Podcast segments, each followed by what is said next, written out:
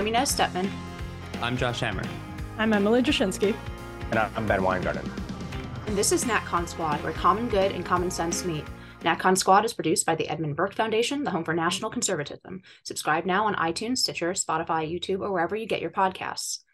So I think we have a, a great show for you today. I'm going to kick it off by talking about uh, what we can actually do, what the right needs to propose uh, for the problem of loan forgiveness now that the Biden administration's plan is likely to be struck down. Um, then I'm going to turn it over to Ben, and he's going to talk also about universities, but about some hopeful reforms that have been taking place in North Carolina and in Florida, and what that says about what the right can do about this bastion of the left. Uh, and then Emily is going to talk to us about Atlanta's quote cop city, uh, which is real domestic terrorism potentially. We're always talking about the phrase domestic terrorism. Um, and then finally, Josh is going to round us out by reporting back from CPAC, where he spent the last few days. So with that, I guess I'll kick it over to myself. Um, so what, what I want to talk about this week is a proposal that I put out in the American Mind. Um, and there are two parts to it. One, it argues that the right should accept that student loans are a real problem. Um, there is this personal responsibility meme on the right and way of talking about it. And I really think that that doesn't reflect the realities, the financial realities of going to college in the last 20 years, nor the financial realities of how the credentialing treadmill has made it very difficult not to go to college and not to take on that debt, right? Because the the way that we've subsidized universities and culturally encouraged people everyone to go to university has created a glut of degrees. And now so people who choose not to and not to take on that debt are now competing for jobs with people who did who pre for jobs that previously did not require a degree. And all of this is backable by social science. Um, so there's this very bad credentialing treadmill. There's 1.8 trillion dollars in outstanding loans. We're currently we've spent about that Biden has put into place. And all of this has created an enormous political pressure for bailouts. So even if the Supreme Court, uh, as seems likely after oral argument last week, strikes down the Biden forgiveness plan, uh, it won't erase the advantage that proposing that plan uh, gave to Democrats in the midterms, where it sent young voters to the polls almost certainly over this issue. Um, that really helped the Democrats in the last election. So the political pressure for these bailouts is going to remain. And I think that the right should think creatively about how we can use this to our advantage. So the second half um, of the second half of the proposal is it is obviously regressive and unfair to tax Americans who are already struggling under this college subsidy system that is hurting students and hurting non students alike. Um, that money should come out of endowments and real estate value of the universities. In any other context, we would call these predatory loans. Um, universities mail out flyers to every you know 17 16 17 year old in the country um, and every every student once they graduate high school basically gets a blank check loan from from the government a government backed loan to go and then give those dollars to the university they get their money up front right? So the students end up with debt on the back end. The universities have been escalating cost year after year after year to the point where the cost of university vastly outstrips the value of a degree for a lot of students. And that's really what's creating um, this pressure for a bailout. People are simply not making enough money to make those kinds of loans worthwhile. Um, and that's a basic economic proposition. This is good for the right, however, um, because let's let's state it plainly. The universities are our enemies. The universities are ground zero for uh, these cultural revolutionaries that are graduating into every single institution uh, public and private that we're constantly talking about the effects of that here right? We're talking about the doj and the politicization and, and ideological you know um, uh, going after ideological opponents that the DOJ appears to be engaged in now. We're talking about the breakdown of the rule of law. We're talking about the fact that even in law schools, you can't have somebody like Ilya Shapiro as a professor because of a tweet, right? All of these con- things that we are concerned about, universities are the ground zero for. And so to me, this is a win win policy proposal. We get to seize the momentum on a real and popular message um, with voters. And at the same time, it's a just proposal because universities are overwhelmingly responsible for this cost problem and therefore this debt problem. So it is a just, uh, they're, they're a just place to drop the bill for this, in my opinion. Um, and I think it's good for the right politically. And I think it makes a lot of sense to uh, go after our ideological enemies. And in fact, the, the sort of manufacturing factory of our ideological enemies uh, in this way. So it seems to me that to use one of my favorite lines, that this is kind of a quintessential example of punishing one's enemy within the confines of the rule of law. Um, if you accept the premise that the universities, that higher education are the enemy, and I agree with Inez that, that as at least as presently constituted, that is definitely the case. If I'm not mistaken, I think JD Vance's keynote address in NatCon 2 in Orlando was literally titled that. I think the title of his address was The University is the Enemy or something closely along those lines back before JD was a senator, back when he was then still a fairly nascent candidate um, in that Ohio Senate primary, if I recall the timeline correctly there.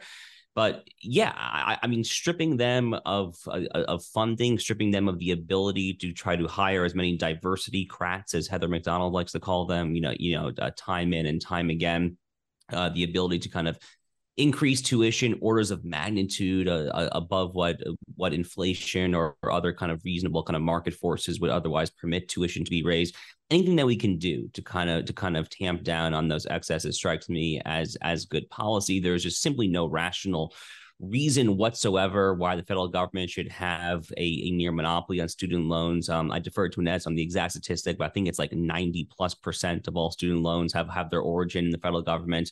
Um, that is obviously monopolistic status at that point. There, was there's just simply no compelling reason why that should be the case.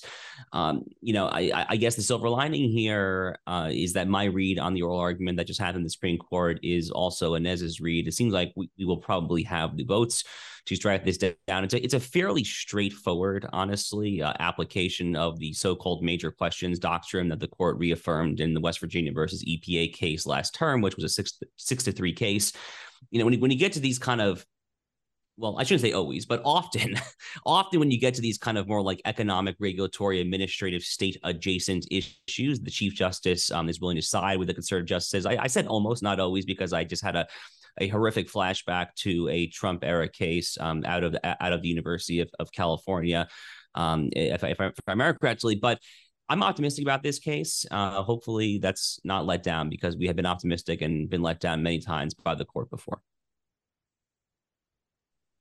Yeah, I mean, I, I, this is it, it's hard to object to what Inez lays out, and I think actually really the first point um, of her of her essay, which is great. I encourage everybody to read it. Is that the right needs to take student loan debt seriously is perhaps the most important because uh, everything else needs to flow from that. When we recognize the federal government's responsibility, when we recognize the political establishment's responsibility in convincing multiple generations of Americans to bankrupt themselves to the extent they say they are preventing marriage, they're putting off marriage, they're putting off home ownership, all of these things that would make them uh, likely more valuable members of their community, uh, more productive active members of their community. I don't mean that in a materialistic sense, but in the sense that they are creating other humans um, and investing in their communities at different levels.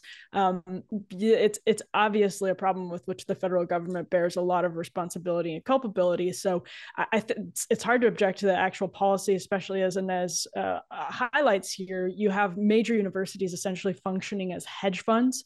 Um, and, and, so obviously this is a proposal that can go a long way towards rolling that back. But um, my I, think my main concern here is like with healthcare, uh, the Republican Party and the broader conservative movement um, sort of uses the the genuine problem of entitlement like obviously there are a lot of uh, millennials and zoomers who feel entitled to student debt relief even though they took out loans that they shouldn't have and they have agency and, and responsibility et cetera et cetera. It's the same thing with healthcare. Like obviously people need to work um, et cetera et cetera. But because the right sort of latches onto those cases and uses that broad brush to paint the issue um, as a cop out when they don't have a consensus policy that's why I guess I think what Inez wrote is really important because it is a consensus policy that people, you know, can can get behind. Uh, I wish one existed on healthcare, but uh, I commend Inez for uh, putting this out here. Yeah, that's well said. And this is another example of weighing kind of uh, the prudence of the politics versus the ideal and the fact that you know, we can acknowledge on the one hand that moral hazard is a huge issue, but on the other hand, we can also acknowledge that the government's played a massive role in this, and so there ought to be a remedy, and ev- any and every remedy ought to be on the table. You know, as Emily was speaking, I was thinking about the fact that there's kind of a pox on every house in this because you have that massive student loan debt, which then makes people even more reliant on government. You have the massive escalation in the price of education, as Josh noted. And there's some great charts, obviously, showing that you basically have deflation in prices and a whole slew of goods and services, but you have massive inflation outpacing everything uh, when it comes to colleges and universities. And why? Well, in no small part because of the subsidization of government, but two, of course, the rise of the educational administrative state, um, an adjunct of the government administrative state. And of course, these schools take Fed funds and get all sorts of other benefits from the federal government. So on every side, it's sort of a horrible picture that's painted. And so I think any tool, no matter how crude, ought to be considered. And proposals like this ought to be given a wide hearing and lauded for the fact that they're actually out there. Uh, if nothing else, you can shift the Overton window, and we ought to be thinking creatively about problems and in solving them in ways that we haven't in the past. Which actually, I think, is a perfect segue into uh, my segment, which is loosely based around a piece I published out at uh, Real Clear Education about a week ago, talking about some bright spots in the ways in which state lawmakers or their delegates, as it were, are using state power to actually shape and mold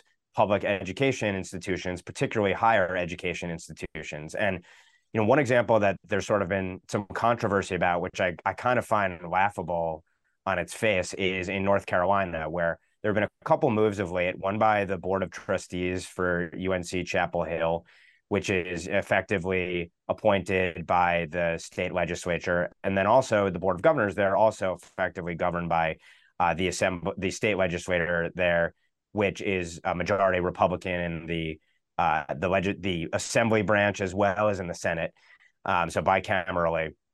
Um, two reforms have been pushed. One in UNC Chapel Hill's Board of Trustees, they've pushed for the acceleration of this creation of a school of civic life, which is basically it's described in totally innocuous terms as essentially welcoming, you know, broad and diverse debate on a whole slew of issues, consistent with kind of the strategic plan of the school, uh, which aims to you know prepare people for democracy. Uh, but in this case, really, actually, genuinely prepare people to democracy for democracy. It would seem and foster debate, uh, which is a good thing, obviously neutrally, by the way, the way this is presented. So it's not like some right wing conspiracy here. Uh, but of course, because the Board of Trustees is appointed by Republicans, they've come under uh, huge backlash, which I just find, again, laughable because they're talking about creating one school at UNC Chapel Hill, potentially to be housed within an existing school with 20 some odd professors uh, to encourage this kind of debate and thinking. Uh, but actually, the school's accreditor has come out and essentially threatened the trustees, basically saying, How dare you usurp this kind of power?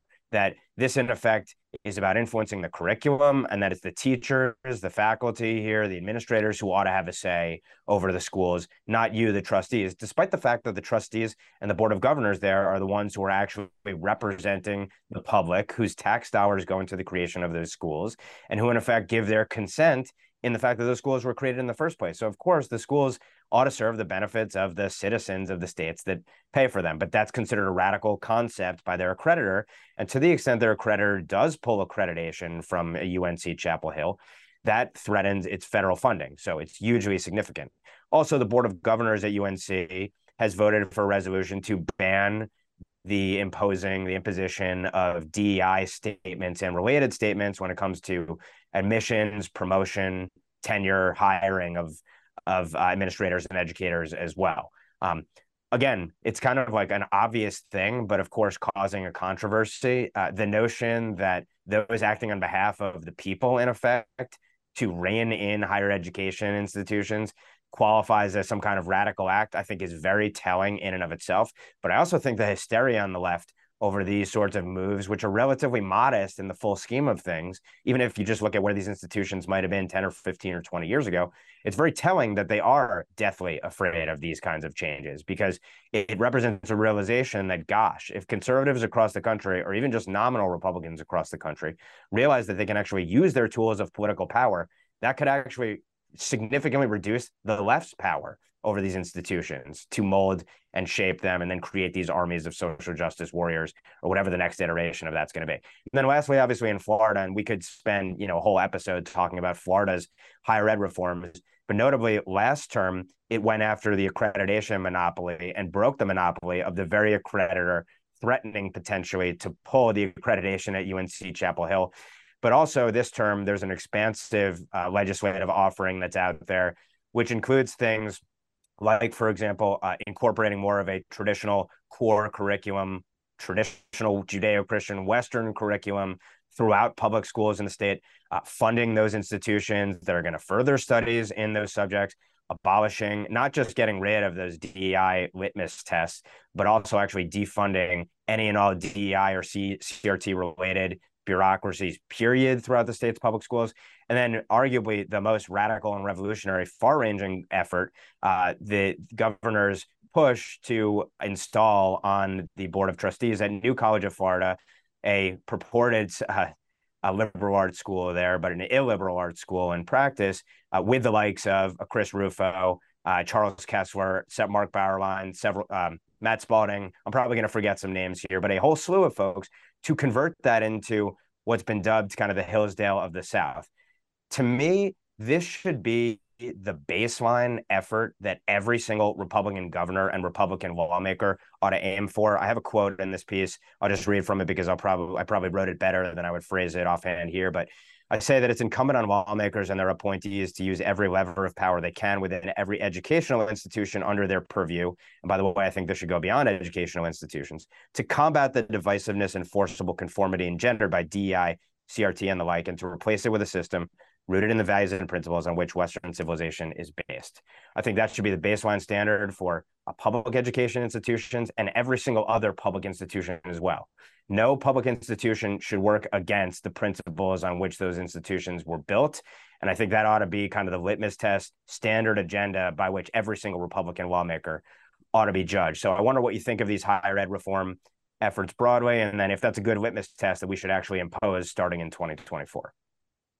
Yeah, so um, just a, a, few points that I'll run through quickly. Uh, one, eh, what Chris Rufo, along with Matt Spalding, Charles Kesler, et cetera, are doing in Florida is a giant white pill. Um, it's really good to see conservatives actively using the powers and levers that they they do have in public institutions to transform those institutions back to something more according with the public trust. Um, there's been some pushback about this generally, like people like um, Steven Pinker or whatever say that this is illiberal, which I don't even understand. Frankly, it's even more ridiculous in the K 12 context. These are public institutions. The public has every right democratically to decide what values will be taught in them. And I think a lot of these people are tied to some idea of neutrality that doesn't exist. There is no such thing as a neutral education. Um, there's always a perspective, values, um, built in to like that's literally what education is. It's rearing up children uh, to go in a particular way right? Um, to to use the the biblical um, analogy here that, that that has always been part of education. Um, it would be unquestioned that the state has the power to do this uh, even 30 40 years ago. So this is not some like new post-liberal thing that we all need to argue about. This is a very um, easily falls easily falls uh, this kind of application of power easily falls within the rubric of um, liberalism that hasn't just been hijacked by the last 30 years. So it doesn't even require us to re-examine our assumptions i don't think so much. It's an obvious and straightforward application of political power. Um, and then finally the the accreditation point is incredibly important. We we will continue to run up against this which means not only we need to build into state laws uh, multiple accreditation points uh, but we need to make sure that we have accreditation organizations that are prepared to step up and take take the task. Um, i think it's really important that this is unc chapel hill this is a big and um, prestigious state university so it's it's uh, unlikely that they're unable to find a creditor. That might actually be difficult for a smaller school. And finally, federal money. The fact that UNC is terrified of losing federal money should be a lesson to conservatives. These loans and corresponding grants are a huge tool And in, in past years, Republicans have been unwilling even to append an amendment requiring that public universities adhere to the First Amendment in order to get that money. Those are obligations they already have under positive federal law and under the Constitution, right? There is nothing radical about that. They voted down amendments to do that. In the future, the right should be looking at what they can attach to this money uh, to direct the behavior of universities because they are wholly dependent the exception of Hillsdale, Bob Jones, and like three others, universities are wholly dependent on federally backed student loans and grant funds. So, uh, real quick, because we're running short on time on the segment here.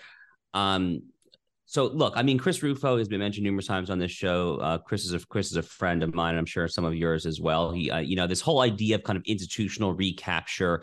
I think is something that the right has to embrace. And, you know, New College of Florida is obviously doing a good job here. One thing that I will say, um, I'm definitely someone of like a Florida boosterist on this show, and I really love what our governor is doing on so many fronts here. But I, I think it's important to emphasize something that Ben said, which is this really should be the bare minimum. I mean, I think back to NatCon three and uh, uh, you know our other friend David Azerrad's speech. And you know, I, David had some funny line. I'm not. I, I don't remember verbatim. So I'm not. Gonna, I'm not gonna be able to do it justice. But he basically said, you know, you know, the right has such low expectations. I mean, you know, Governor DeSantis smacks around a woke corporation like the Walt Disney Company a little bit, and that, you know, everyone's like on their feet applauding. And it was a great move. I, I have been an emphatic supporter of what he did to Disney. And I do think that it is that is a seminal moment. But these sort of things really should be the bare minimum. Um, it's really just not asking that much. But go ahead, Emily. Sorry. No, I think that's like whatever this mystical version of neutrality is that Steven Pinker wants. Um, you know, doing the bare minimum to uh, like captures some sort of long lost uh, faux nostalgia for something that never really existed. Um, it, it, even if we had that, uh, there, there are just so many other captured cultural institutions that your version of neutrality, this like enlightenment, uh, like end of history version of neutrality, is not going to be uh, enough to cultivate. I use the word cultivate intentionally um, a healthy American culture because we do have to uh, have consensus points on some things that aren't purely neutral.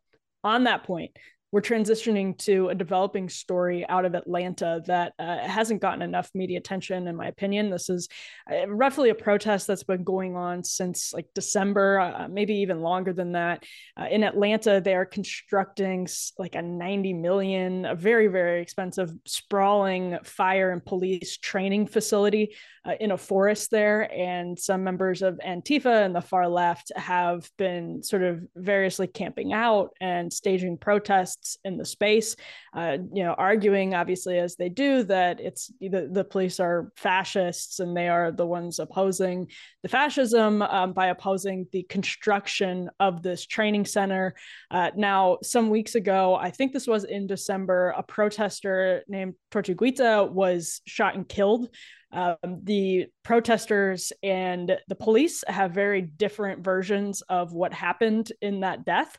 Uh, there, there are still open questions. Uh, the protester did have a gun. His family, uh, their family, I think I don't know. I think I actually think the protesters non-binary, but I'm I'm not positive of that. Uh, so take that for what you will. Uh, says that it's it's strange that there was a gun found. There's a whole thing going on with this.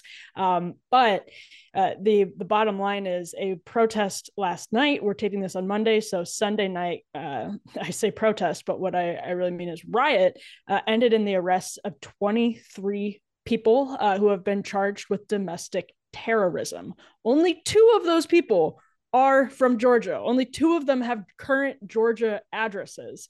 Um, I'm reading more from my notes here. Um, they were throwing, the police say they threw fireworks. There's video of that. You can see them throwing fireworks at the cops.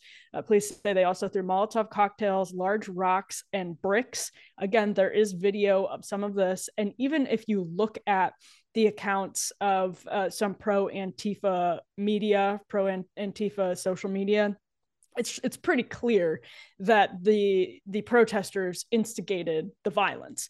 Uh, now, I think everyone here uh, probably would understand, uh, especially as we're commemorating, sadly, uh, or remembering, I shouldn't use the word commemorating, but remembering the tragedy uh, that was Waco and remembering all of the federal government's failures in Waco, uh, the move bombing in Philadelphia, which was a leftist group, not a not the Branch Davidians um, or, or, or a uh, evangelical Christian group. Um, we we are all now more clear eyed than ever before about federal law enforcement's um, treatment of you know anti-establishment ideological groups and how uh, tactically or intentionally that can go wildly off course, whether left or right.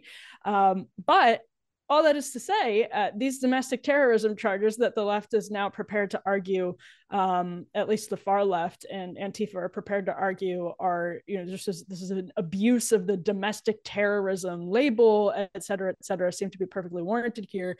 And I put this in the context of uh, something that both Antifa have said and you know critics from like the atlantic which published just today a very long story that both sides basically leftist uh, political violence and says you, you can it, it, seems like perhaps we are on the cusp of uh, a lot of domestic violence both from the left and from the right. Obviously they're focusing on january 6th um, all of that stuff. But in this like crystal clear case right here in the case of portland which the atlantic article completely both sides and pretends as though it's the fault of like right leaning groups that violent leftists just existed in the city of Portland for getting into violent skirmishes. It's it's all their fault.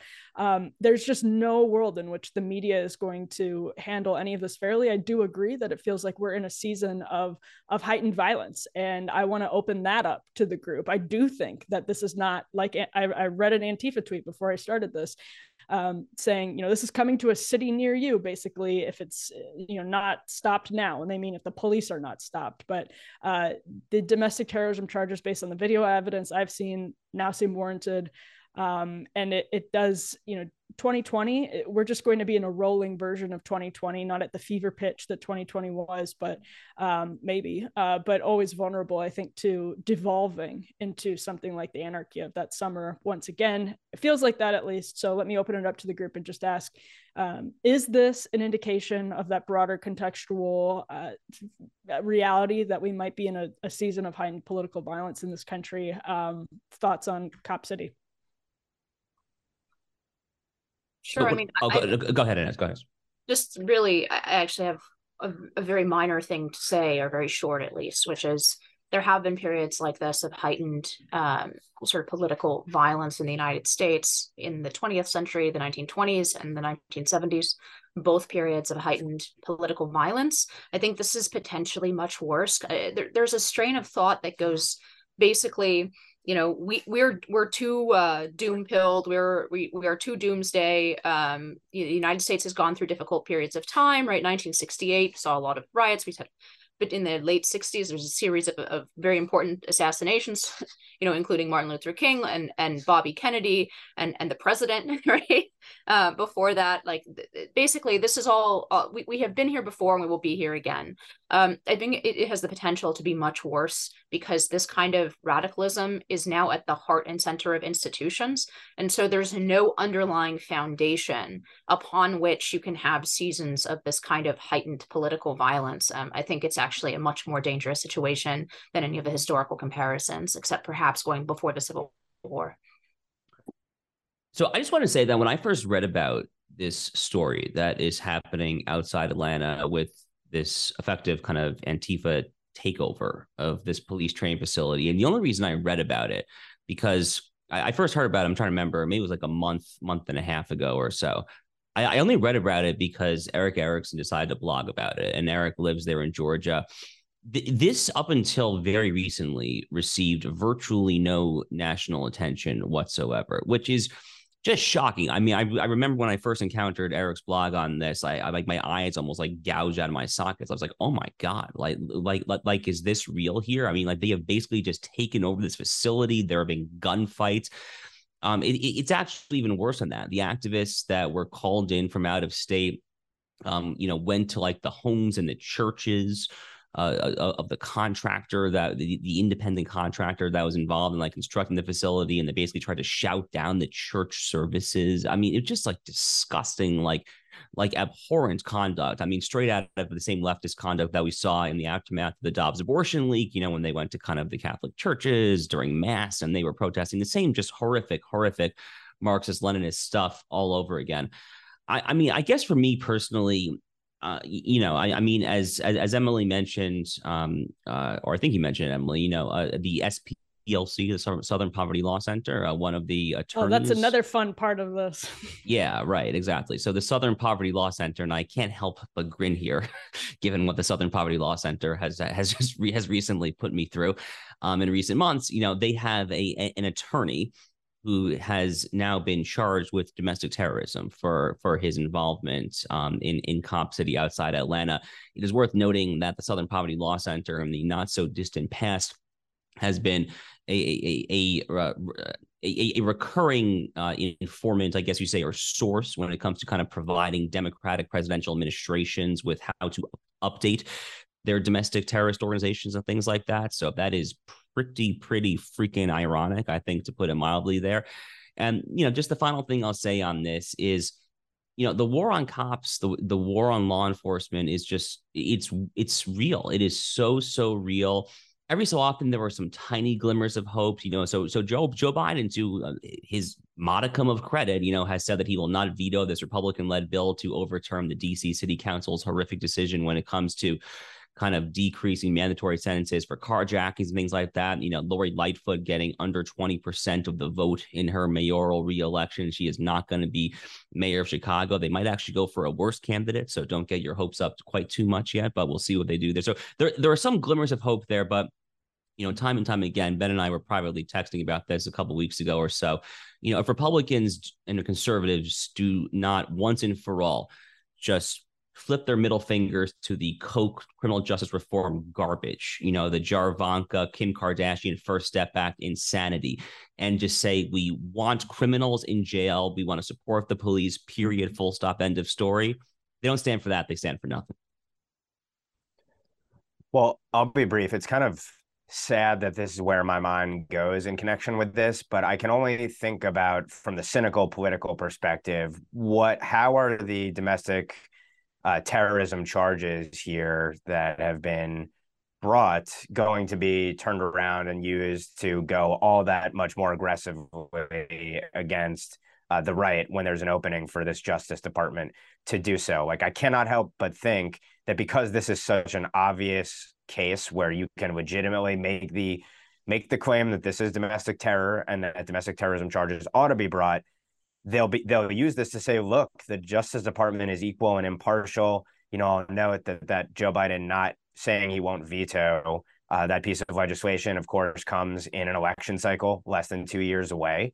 Um, and I see a similar potential dynamic at play here with the Justice Department that's obviously being investigated, ostensibly anyway, by the Republican House. So sadly, your mind now always turns, I think, almost uh, instinctively to how is this going to be used politically as opposed to the merits of the case and the awfulness of the fact that guess what? Antifa is not an idea. It actually is a movement and arguably a domestic terrorist movement and ought to be treated accordingly. But the problem is and maybe it's not a problem because there is no I, I, don't i don't think that there is anymore some kind of limiting principle of well if you don't set the precedent then the other side won't do it. I think the left will do whatever it needs to do whenever it needs to do it to railroad its political foes. But obviously you know the risk of pushing for domestic terrorism charges against the left is that they'll be used against they'll be used against the right. But we've already seen it used. So the principle is already gone. There is no limiting principle. There is no slippery slope here. We are where we are. So you know, I guess there's some, you know, Schadenfreude here is probably the best word to use. But let's see actually how these cases are prosecuted and then how liberally domestic terrorism charges are going to be thrown at people by this Justice Department going forward as well. All right, so um, let's take it home here by making a fairly hard transition. So I was at CPAC this year, um, not for a long period of time. I was there for one night, basically two full days. So Um, I did a panel on on Friday on a, on the topic of Israel's judicial reform controversy, which we've discussed on on this show. And there's no need to kind of get back into the substance of that particular debate. But I kind of wanted to talk about like what I saw at CPAC and like you know like what that says about kind of um, the conservative movement um, and and where we are. So. I am not a regular CPAC person. I, I, it's, it's, possible I've been to the fewest CPACs out of all four of us. Actually, this is only my second time I, I, have been to one. Um, and uh, you know, it's a large crowd, but you know, it, literally everyone I talked to there who had been to to more crowd to more CPAC said that it was a down year. I think I think the number that I heard was somewhere between maybe four to five thousand registered attendees. I think like forty five hundred or so for general admission. I think in previous years, um, at kind of the, the Trump peak of CPAC, if you will, I think the number was probably closer to seven thousand. Um, don't quote me on that, but that's kind of anecdotally what I what I have heard there and it is just true that like a lot of the big speeches, um, in, including President President Trump's speech, were not given to to a full crowd. I mean, there were empty seats in in, in the back there, and uh, it's it, it's tough to know exactly what to make of that. I mean, the energy at, at CPAC, like a lot of these conferences, is definitely still palpable. You know, people are on their feet, they're applauding, uh, but you know, these are like the plugged in of the plugged in, and I, I, I, I, I, you know, I guess when I turn it over to you guys, I'll be curious to hear your thoughts as to like why the attendance might have dropped this year. My best guess as to one reason why, uh, it's probably the elephant in the room, which is the fact that you know President Trump, who was kind of the lead keynote speaker, I think he spoke for an hour forty five minutes to kind of cap uh, the conference off on Saturday early evening you know he has obviously been uh, been picking on on numerous other candidates, including or numerous candidates or prospective candidates, um, including Governor DeSantis here in Florida. And you kind of have to wonder, I think, whether the um, emerging uh, Trump DeSantis war, if that war does in fact materialize, you have to wonder whether or not that did have an effect on attendance. Um, at the same time, there, I think one other thing that was impossible to overlook is that you know Trump's base, like his his real base. He he has such a lock. He has such a vice grip on that base there. You know, on Saturday afternoon, I remember kind of walking to go back in, in, in into the CPAC area from the from the Shabbat lunch area and you walk through and you just see kind of all the folks kind of lined up ready ready to go for Trump's speech. You know, they're all wearing like the Trump one, um, you know, F Joe Biden, the MAGA hat. So, you know, his he, his crowd is like is really really there. But I, I, I, I this is kind of why, why I wanted to do this segment on this because I don't know exactly what my takeaway is, and I kind of want to hear your your guys' thoughts on it. Is there's multiple phenomena going on here. There is like the fact that Trump's hardcore base obviously has not gone anywhere. It is very, it is just as much still there as it was on, you know, J- January seventh, twenty twenty one, or, or or whatever. It is just as much still there. But numerically speaking, it did seem like it was it, it was an off year for CPAC. Um, you know, uh, there were were only other two. There were two other, I guess, announced presidential candidates, uh, Nikki Haley and Vivek Ramaswamy, to the extent he counts, um, who, who, who gave talks at this event. Um, I don't think either was particularly well received. There were no boos, but kind of a very tepid applause. I heard anecdotally that people started literally walking out towards the end of Vivek's speech. I was not there for, for it. Um, so it definitely was like a Trump fest, right? I mean, DeSantis was not there. Glenn Youngkin uh, was not there. Um, Mike Pompeo, I think, gave a speech that no one really was talking about. So the whole thing was totally MAGA, totally Trump. But at the same time, it was just a lower affair. Um, it, it just was less well attended.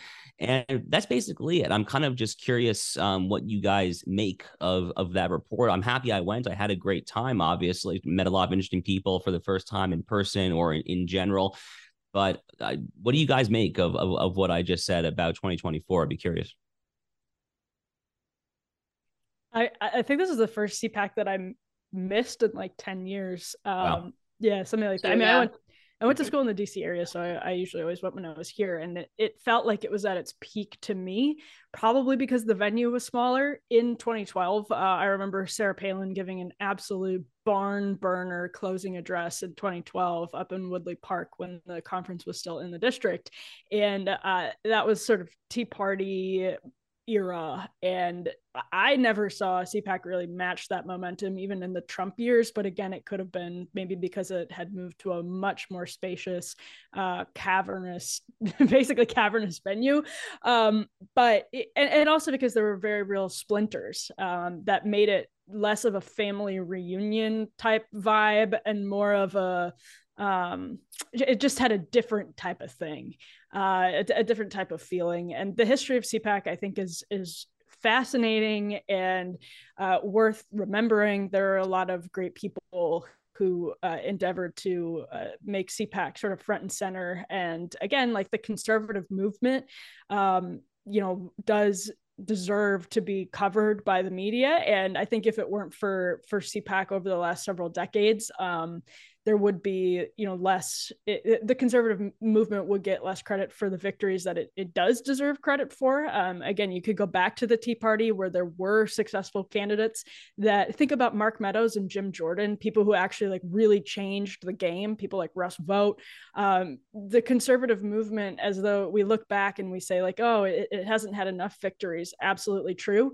A lot of that is because of the absolutely disgusting state that, that the republican party has been in for for decades. You know, it's just been a, a miserable sort of bulwark against real uh, conservative change, and uh, it's not for lack of trying on behalf of conservatives. So I do think it's worth. Uh, you know, th- there is some really good history there, and uh, I'm not at all surprised. I do think, um, without getting too far into it, that the the allegations against Matt Schlapp hurt the uh, candidates coming. So I think that just made it difficult to get some top billing speakers and some top sponsors probably. And uh, that just, you know, you're going to have a lower crowd. You know, if someone was coming to see this person or that person, if someone was coming to see, you know, if if there's 20% of the conservative movement that's all in for DeSantis um, and DeSantis isn't there, maybe, you know, a, a, chunk of those people don't come. And that's why it feels sparser.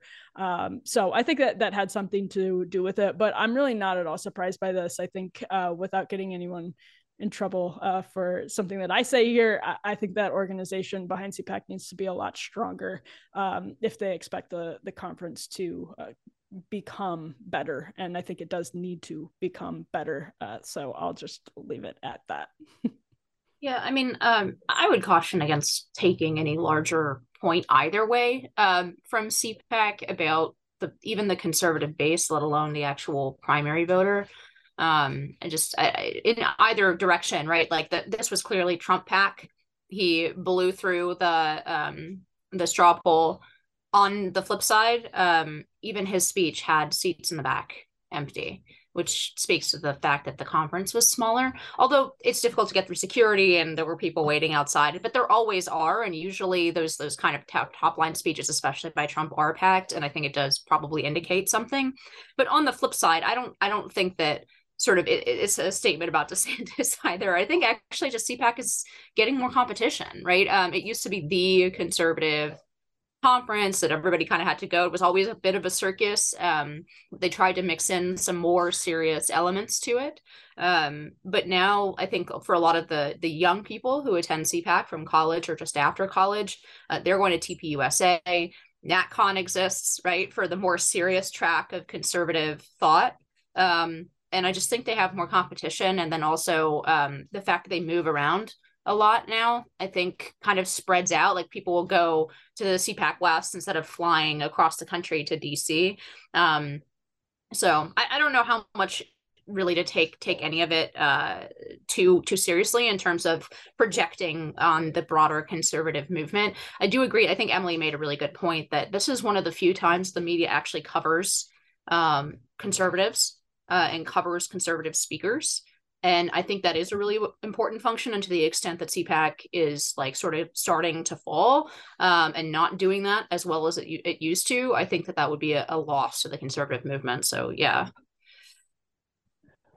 Yeah, tough to for me to draw any kind of inferences, make any inferences from uh, a crowd there. I mean, by contrast, I think probably the earliest CPAC that I ever went to was around 2010. And I know that because I was looking back at something that happened there, which was that uh, Andrew Breitbart had this at the time kind of infamous kerfuffle with uh, Max Blumenthal, and I was 10 feet away from him while this was all going on and kind of spent wow. the day with him when he was at the height of his powers. And by the way, he passed uh, on March 1, I believe. So we just had that anniversary. Um, so worth remembering Breitbart because I don't think we have this movement without him necessarily. And it's uh, god awful that we don't have him today fighting alongside us as well. But when I go back to 2010 and that era, there's so much energy at CPAC during the Obama years. And I think it's in part because for a lot of us, it was probably an awakening to the awfulness of the precursor to the woke left and how weaponized it was becoming and how it was an everyday in your face kind of assault.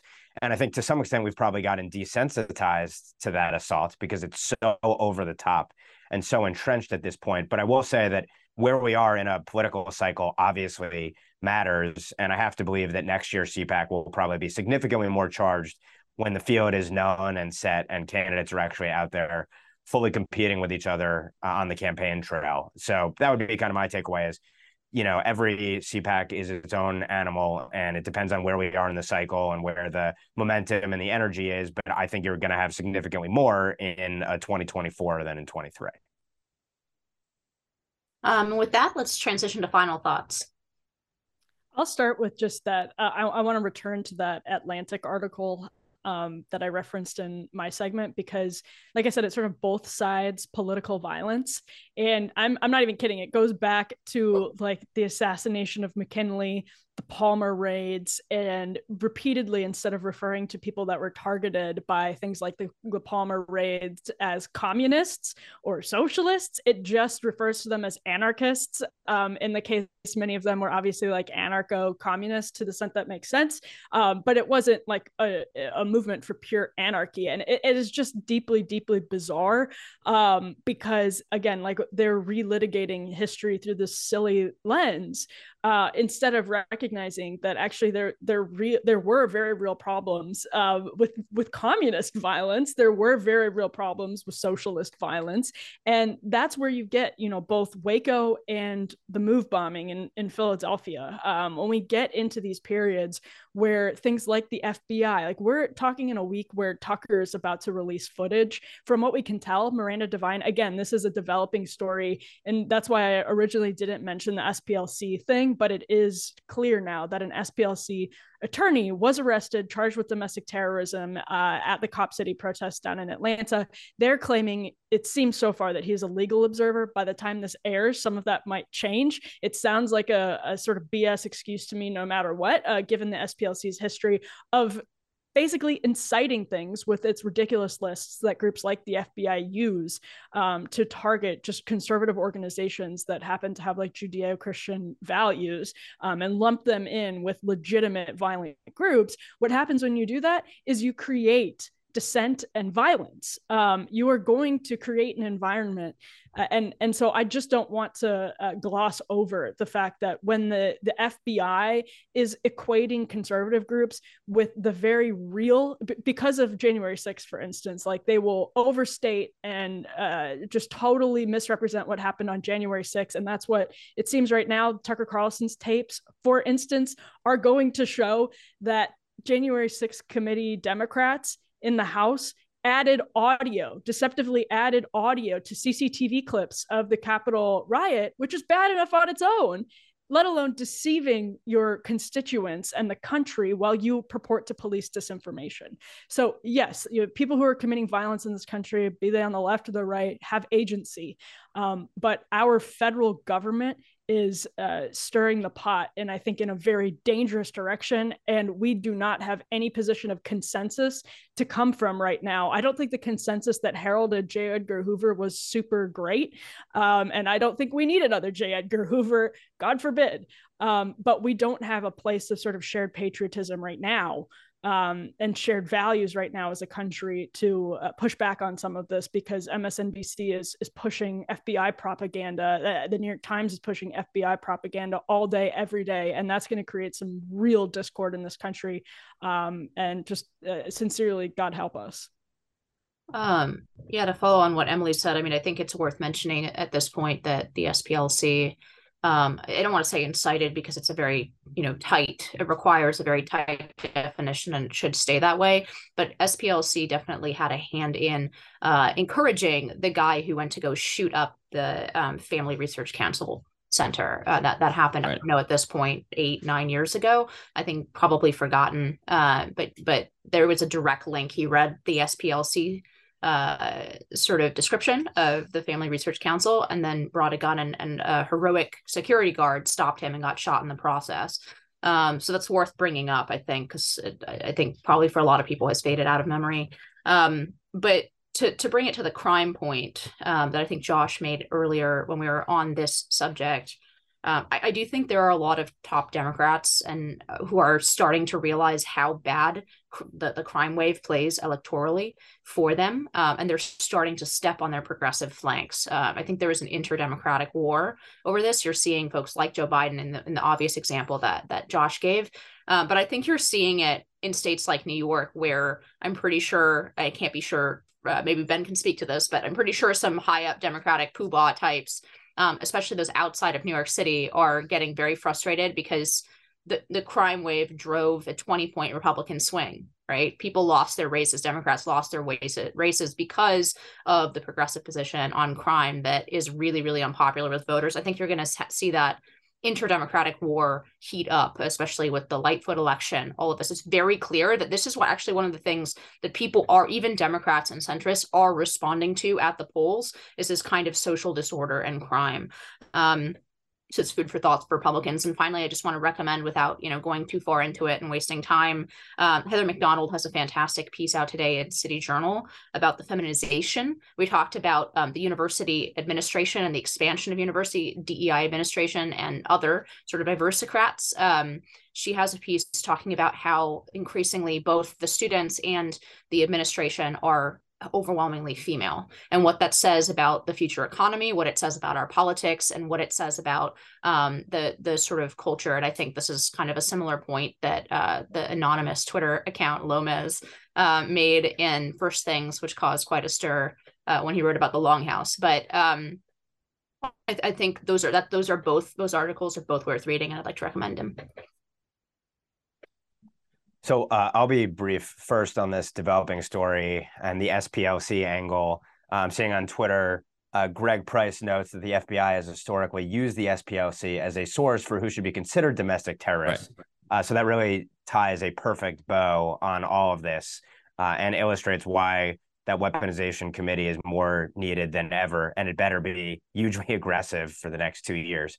Um, but going back briefly to the uh, higher ed reform piece of things, uh, I just wanted to flag as a worthwhile read. Scott Yenor had a piece, I think last month, uh, in American Reformer on higher ed reform, which gets to a point that I think is really the critical point, which is after you get to defunding or uh, I would say defanging all of these public institutions, and not just in education, but beyond, then what do you replace them with? What ought their aim to be? How do you go about achieving it? And how, how do you go about making it a lasting achievement such that if another executive or another uh, or legislative control switches, that you actually make those changes durable?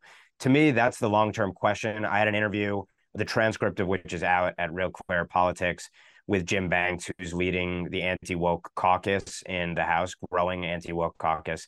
And you know, I kind of asked him the question you, what you're proposing is essentially the negative of let's identify all of these corrupted public institutions and uh, expose the ways in which they've gone completely woke and then go about defunding them and uh, cutting them down to size. But then what ought those institutions be used for to the extent they are going to exist? And i think that is ultimately we have to get beyond the fact the point of the the radical move is actually just the baseline move to then what's the positive what's the affirmative? And i think that will compel a lot of people. It'll provide a vision that can galvanize people beyond just the negative. And oftentimes we're focused on the negative because we're constantly on the defensive because we don't control any of these institutions. But ultimately having a compelling positive vision is essential as well. So i think it shouldn't be just you know defund it should be defang and replace. So I will also be quick. Um, so Burke Foundation's own Yoram Hazony had a tweet earlier today that I feel like is worth expounding upon. So his Yoram's tweet was, quote, there never has been a neutral state or a neutral government, and there never will be. Politics require politics requires taking sides. So he was quote tweeting someone else, but the tweet stands on its own there.